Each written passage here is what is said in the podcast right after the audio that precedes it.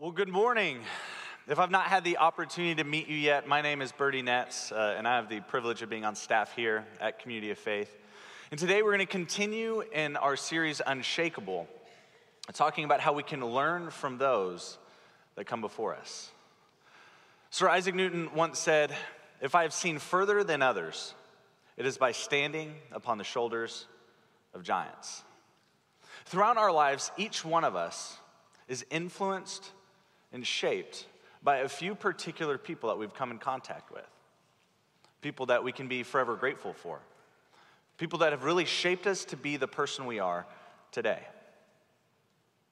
And I want us just to take a moment to think back, to think back to that person or those people in your life. Maybe it was a family member. Maybe it was a friend. Maybe even a teacher. And it doesn't take us very long to see how different life would be had they never been apart.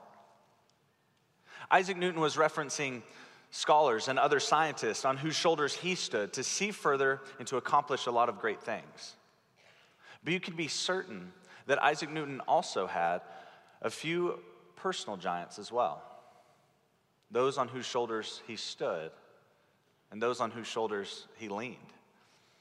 Because standing on the shoulders of giants is more than just that. The giants in our lives are also those on whose shoulders we can lean when things are difficult, in times of uncertainty. Things just get really hard. But what we tend to do whenever we face difficult situations is we take a step back. We remove ourselves from those that we're closest to. That's the exact opposite of what we should do. Because we are built, we are made to live within community with one another. In continuing our Unshakable series, we're going to be talking about how if we find those giants in our lives, if we learn from and lean on them, then no matter what we face, no matter how difficult life can get, we can be unshakable. We've been walking through the life of Daniel, who lived about 2,500 years ago. And when we meet Daniel, he's a 15 year old kid who's taken as a prisoner of war by the Babylonian Empire. The Babylonians came into Jerusalem and they defeated the Jewish nation. And when they defeated them, they decided to take 25% of the youngest and brightest of the Israelites to take back to Babylon in order to train them up in their ways. And one of those was Daniel.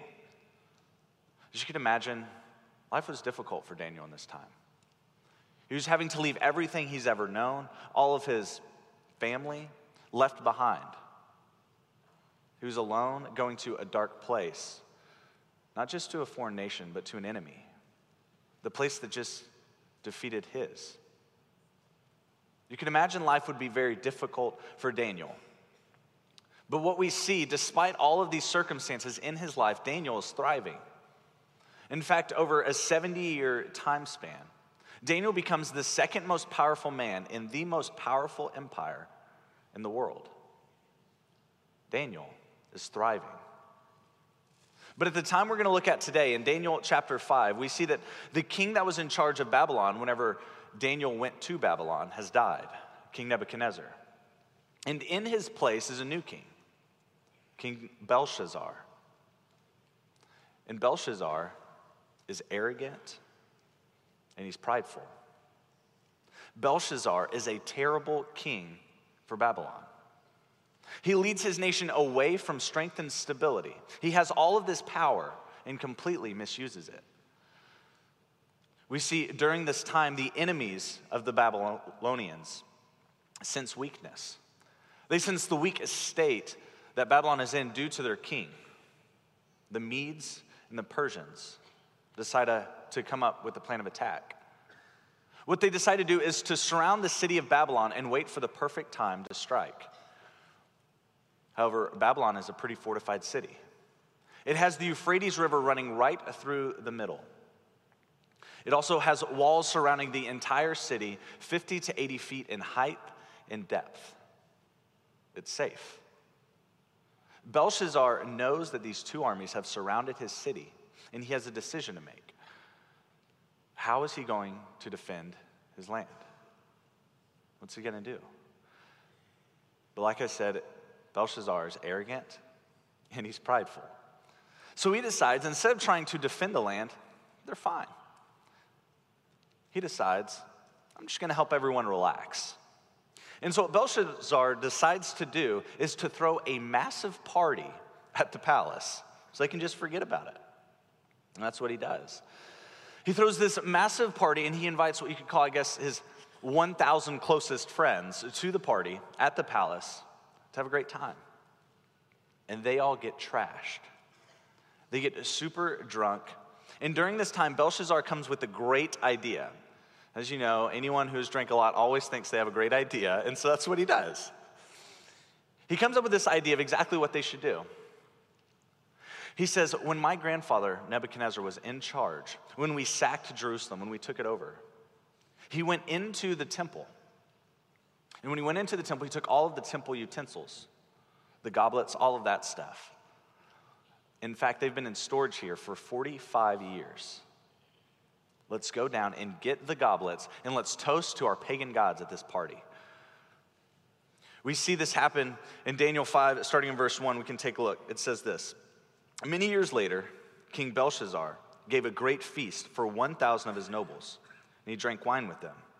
While Belshazzar was drinking the wine, he gave orders to bring in the gold and silver cups that his predecessor Nebuchadnezzar had taken from the temple in Jerusalem he wanted to drink from them with his nobles, his wives, and his concubines.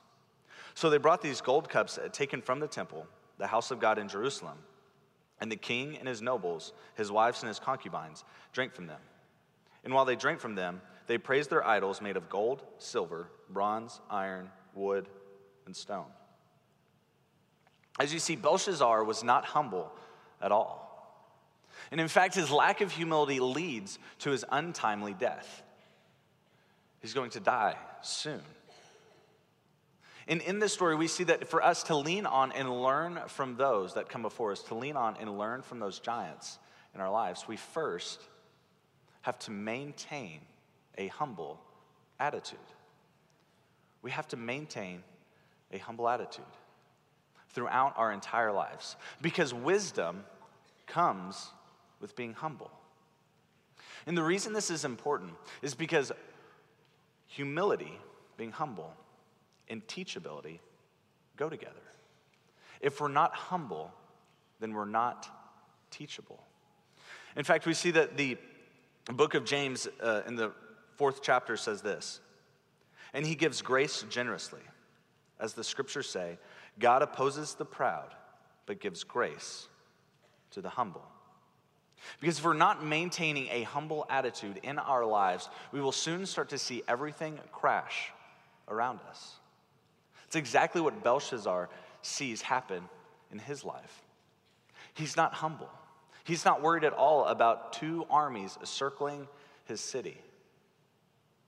For us to not end up in a place like Belshazzar, we have to maintain that humble attitude to lean on and learn from those that are going to help us to have a humble attitude, to help keep us humble, even when it's not easy to hear.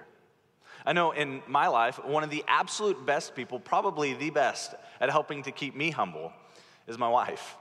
She's really good at it.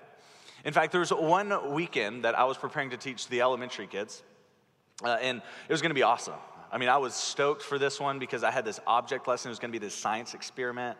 I was going to mix these chemicals together in the, this jar, and I was going to show the kids what God does in our lives through it. I mean, it was going to be perfect. I was so excited, had it all ready, and couldn't wait. I was going to have those chemicals slowly fill that container. And so I came on a Saturday night. I prepared to teach. I went up there, I taught, and I thought everything went well. I mean, it went just how it was supposed to. Everything went according to plan. And I'll never forget this, but after I finished, my wife just came up to me and said, I don't know what you need to do different with that object lesson, but it sucked. Like it was not good. you got to do something different. Man, that's not easy to hear. Talk about a little bit of humility. Now, in her defense, I do ask her to be as honest as possible to help me make things better, but it doesn't mean it's easy for us to hear. So, listening to my wife's words of wisdom, I changed some things up, figured out a way to have it have that pow factor that the kids like. They're like, whoa, that's awesome, where it shoots out of the containers that it slowly creeps up.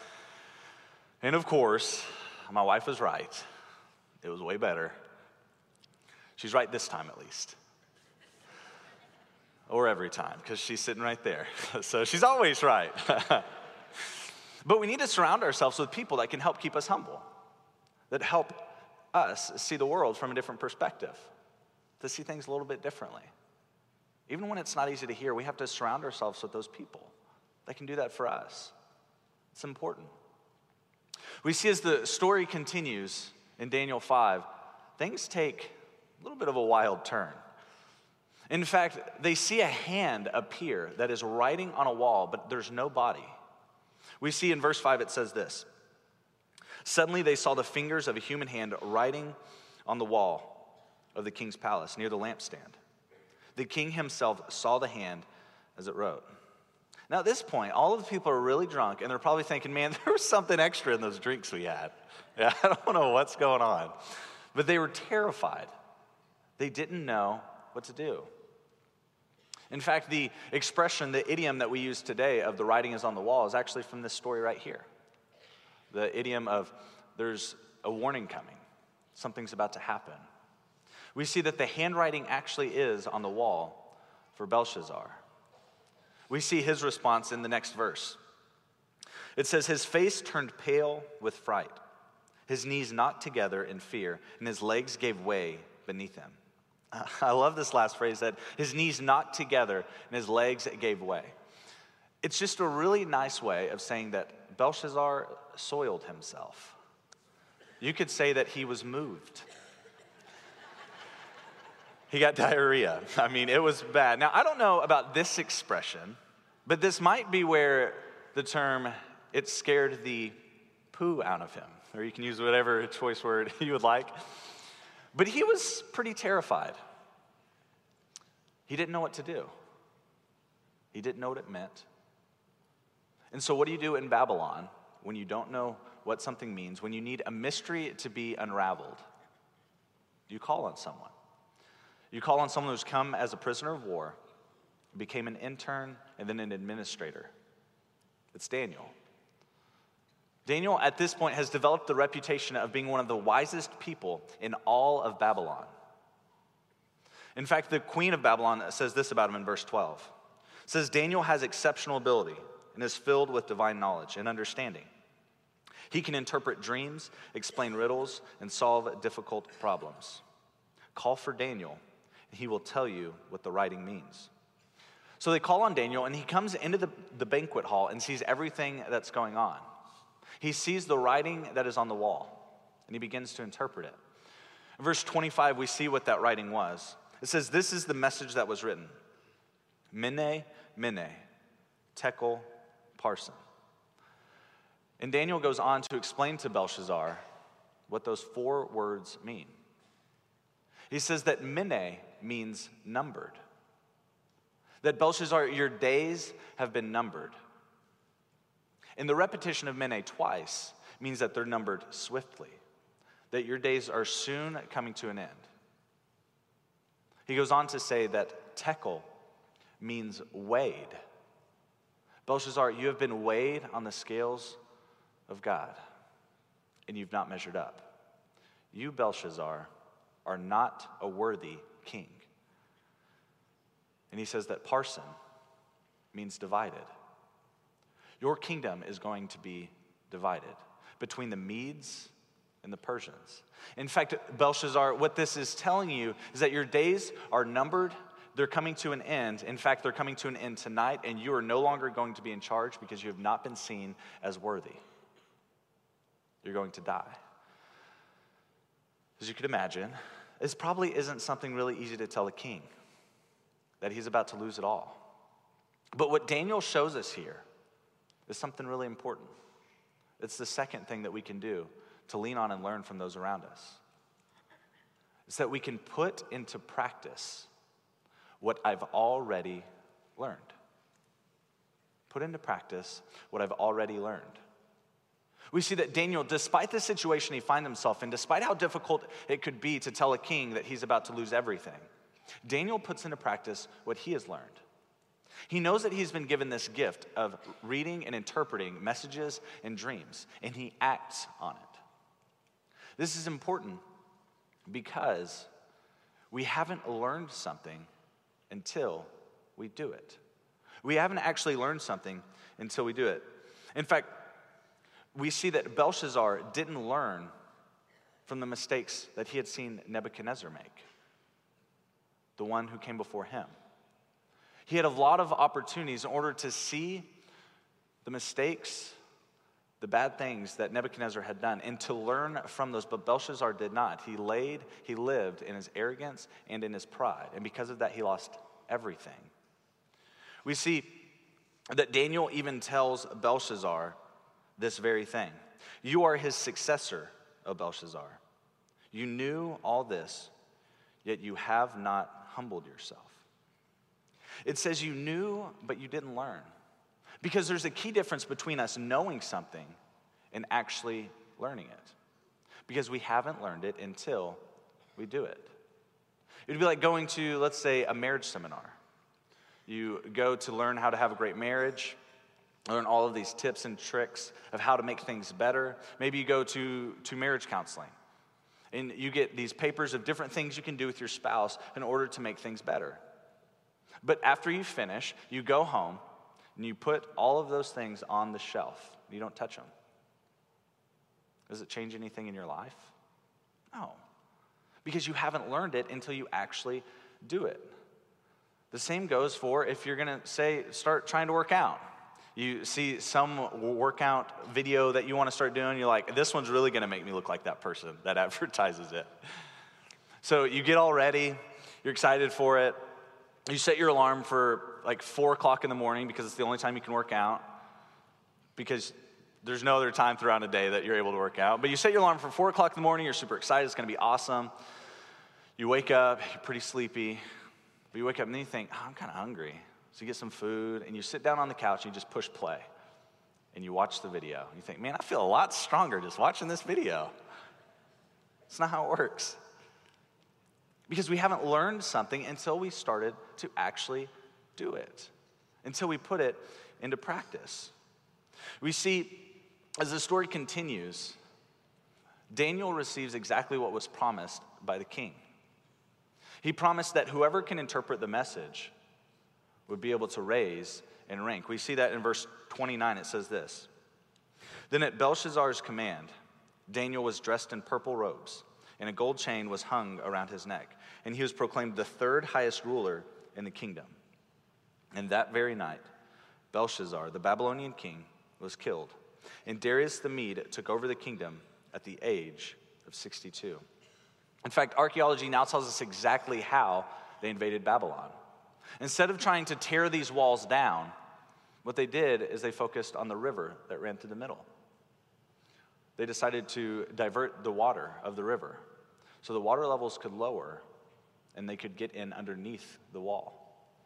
And that night, over 2,000 years ago, the Medes and the Persians took over Babylon. And Belshazzar was no longer king after only two years. We see that Belshazzar was not the wisest of leaders, he wasn't the wisest king.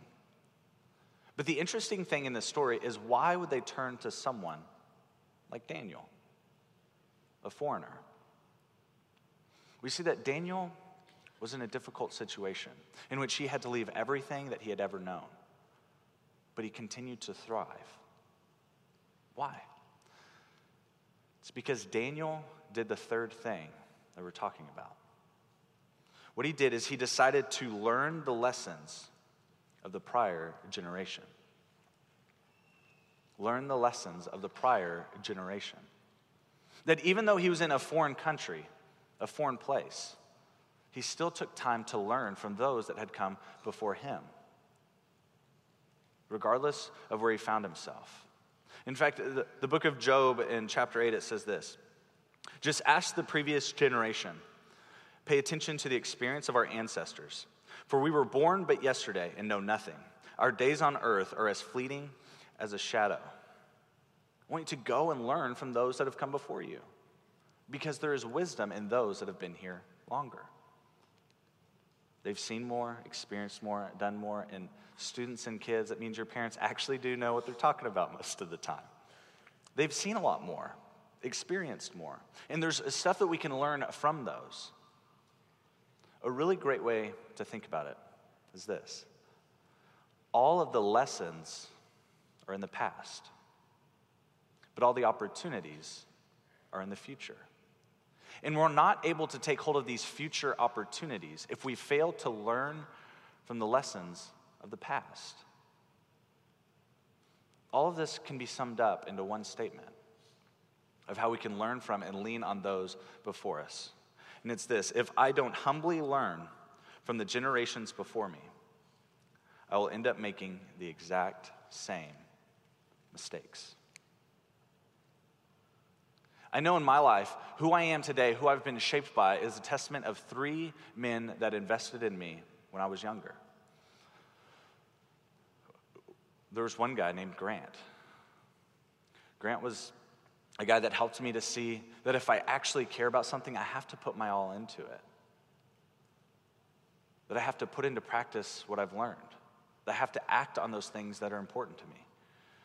There's another guy, Wentz. Help me to see that if I'm not humble, I'm not going to get very far. Help me to see that life isn't all about me, it's so much greater. There's another guy, Justin. Help me to see that at a time when I didn't even believe this myself, but that there is a God who loves me.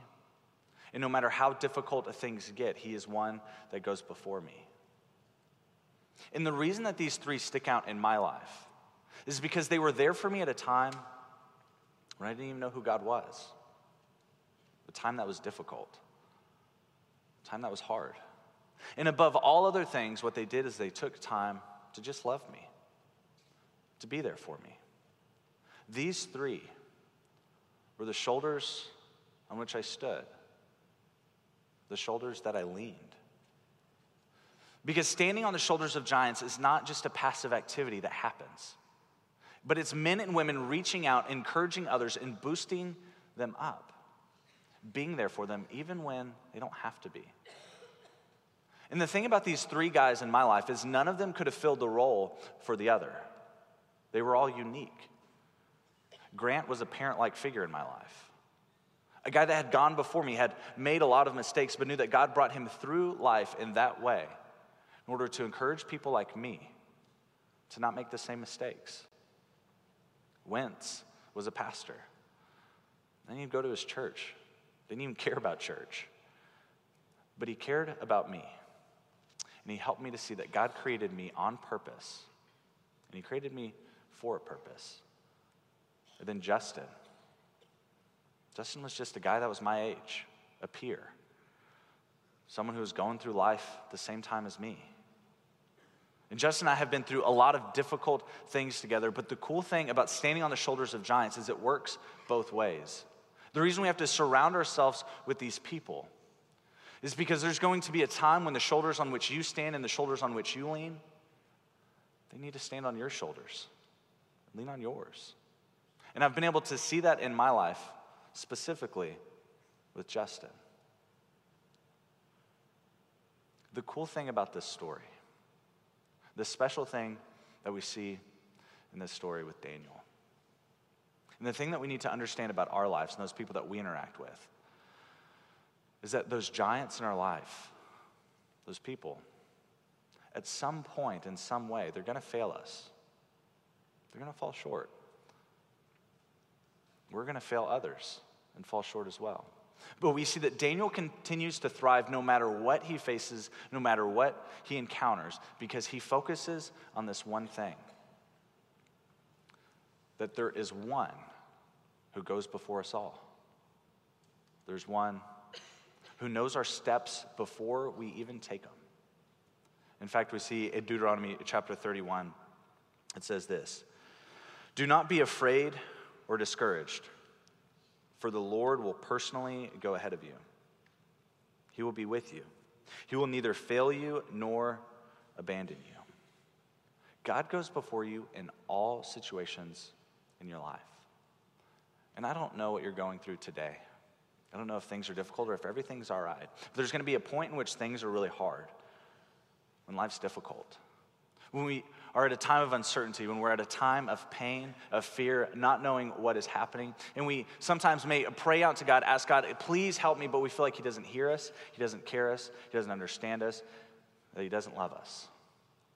Maybe you've never actually looked at God as one you can lean on. What I want you to know is this that the absolute most important thing that we could ever learn, that we could ever know in our life, is a statement that you are made by God. And you are made for God. And that no matter how difficult things happen in life, no matter how hard it gets, no matter what you're going through, even when you can't see the end, God created you on purpose. He created you for a purpose. And He put you here for a reason, surrounded with those that are around you for a reason. You're not a mistake because you have been made by God and you have been made for God, and that means that you're special. You're unique. God loves you, He cares about you. In fact, He even sent His Son Jesus to come and to die and take a punishment that you and I deserve because we do fail. We do mess up. But God loves us. And if we have seen further than others, it's by standing upon the shoulders of God and by leaning on his shoulders in those times of difficulty. When we don't know where to turn, when we don't know what to do, what I want to do is give you hope and encouragement that there is a God that loves you, that cares about you, that goes before you, no matter what you face.